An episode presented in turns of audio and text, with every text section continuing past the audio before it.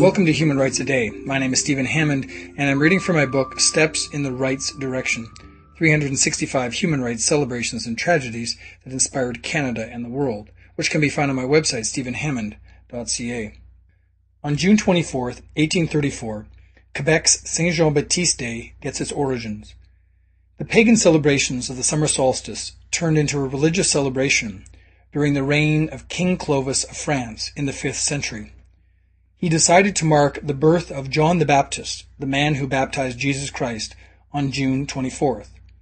Given the date's proximity to the summer solstice, its celebrations with bonfires symbolized lighting up the world. European Catholics, especially in France, celebrated it with vigor, as do Quebecers, who call it Fête Nationale, or national holiday.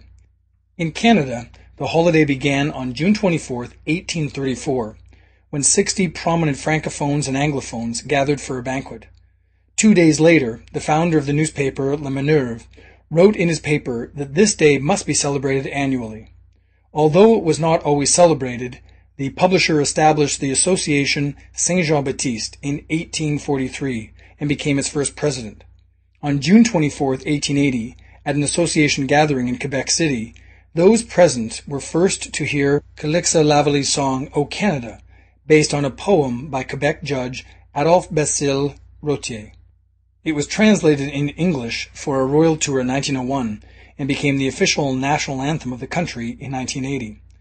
Over the years, the Quebec holiday has grown into the premier day for the celebration of Quebec's language, culture, and identity.